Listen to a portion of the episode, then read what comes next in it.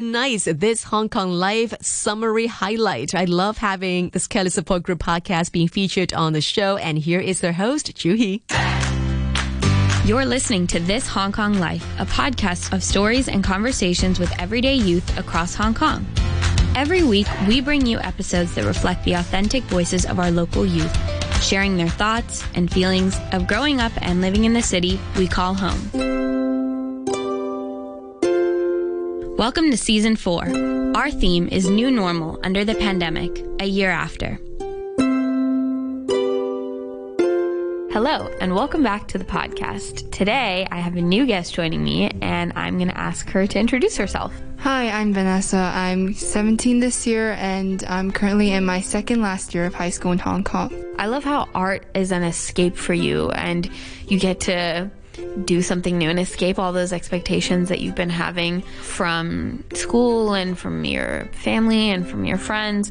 Have you used any other coping mechanisms to help you through all these expectations that you've been going through? Well, I care about my fitness and health, so I guess working out and um, working out at home is could be like a coping mechanism because um, I learned that you know exercising has would actually boost your mindset in a way and to relieve your stress. We always like um, emphasize the fact that like we need to get in more exercise and we have to be outdoors more, but now we can't really be outdoors as much. We try and focus on being indoors and trying to do certain exercises. Have you been able to try anything new in terms of exercise and fitness or maybe even eating habits while you've been at home?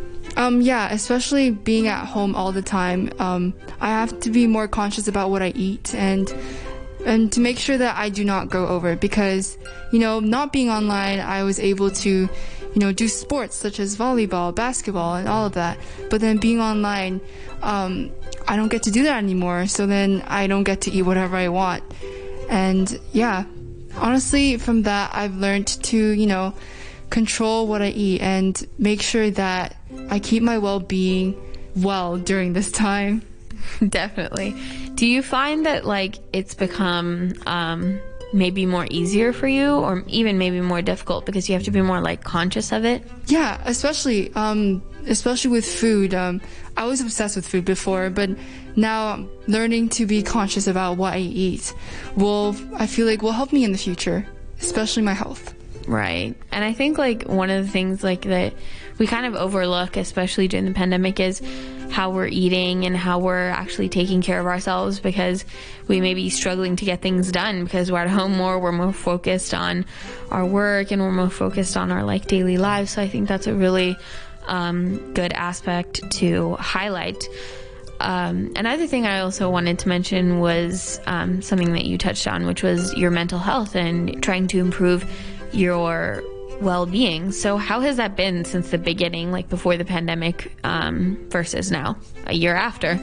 Um, well, before the pandemic, I feel like I was a lot let loose in my well-being because I know that, um, like you know, I'm able to go to school every day. I'm able to meet my teachers. I'm able to ask questions. But then, like, um, virtually like a lot of opportunities have been have been taken away from me, which has caused stress for me, especially not getting enough exercise and body image and all of that um, has affected me due to you know being indoors and not being able to stay outdoors.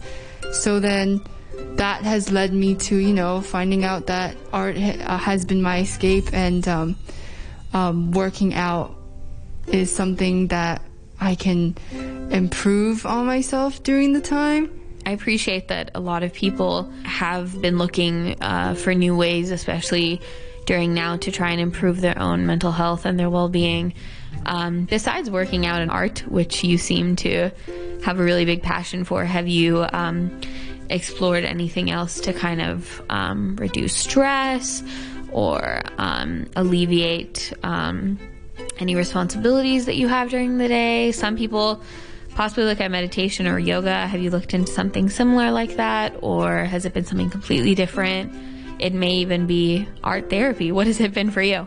I've tried mindfulness, but then I feel like it's not as um, it's not as effective as like other things, such as you know playing with my dogs. Well, I have three dogs, and um, I feel like letting loose and taking breaks, especially, is like um, an important role in terms of um, relieving stress and um, maintaining um, my mental health and people's mental health. We've discussed so much about um, how we've been able to cope during this time. And before I close the episode, I did want to ask you what advice or recommendations would you give to other listeners out there that um, are finding it difficult to keep up with parental expectations and um, expectations from school and dealing with assignment stress and things like that, how would you advise them to kind of release stress and realize that they can turn to other things?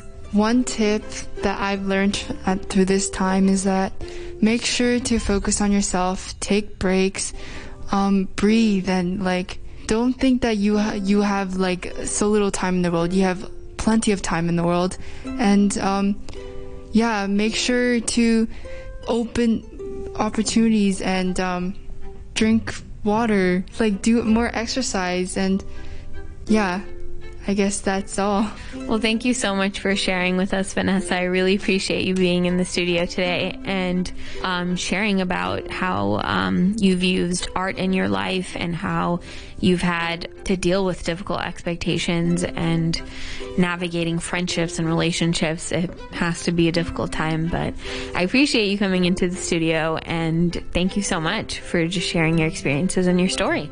Thank you for having me. This Hong Kong Life is an initiative by KELY Support Group. We're a youth organization empowering young people to reach their full potential in Hong Kong. If you like the show, please subscribe to listen to a new episode every week. We would love to hear from you. So do nominate yourself or a friend to share next by leaving us a message or dropping us a note at contact at kely.org. See you next time. Common Room with Alison Howe. Coming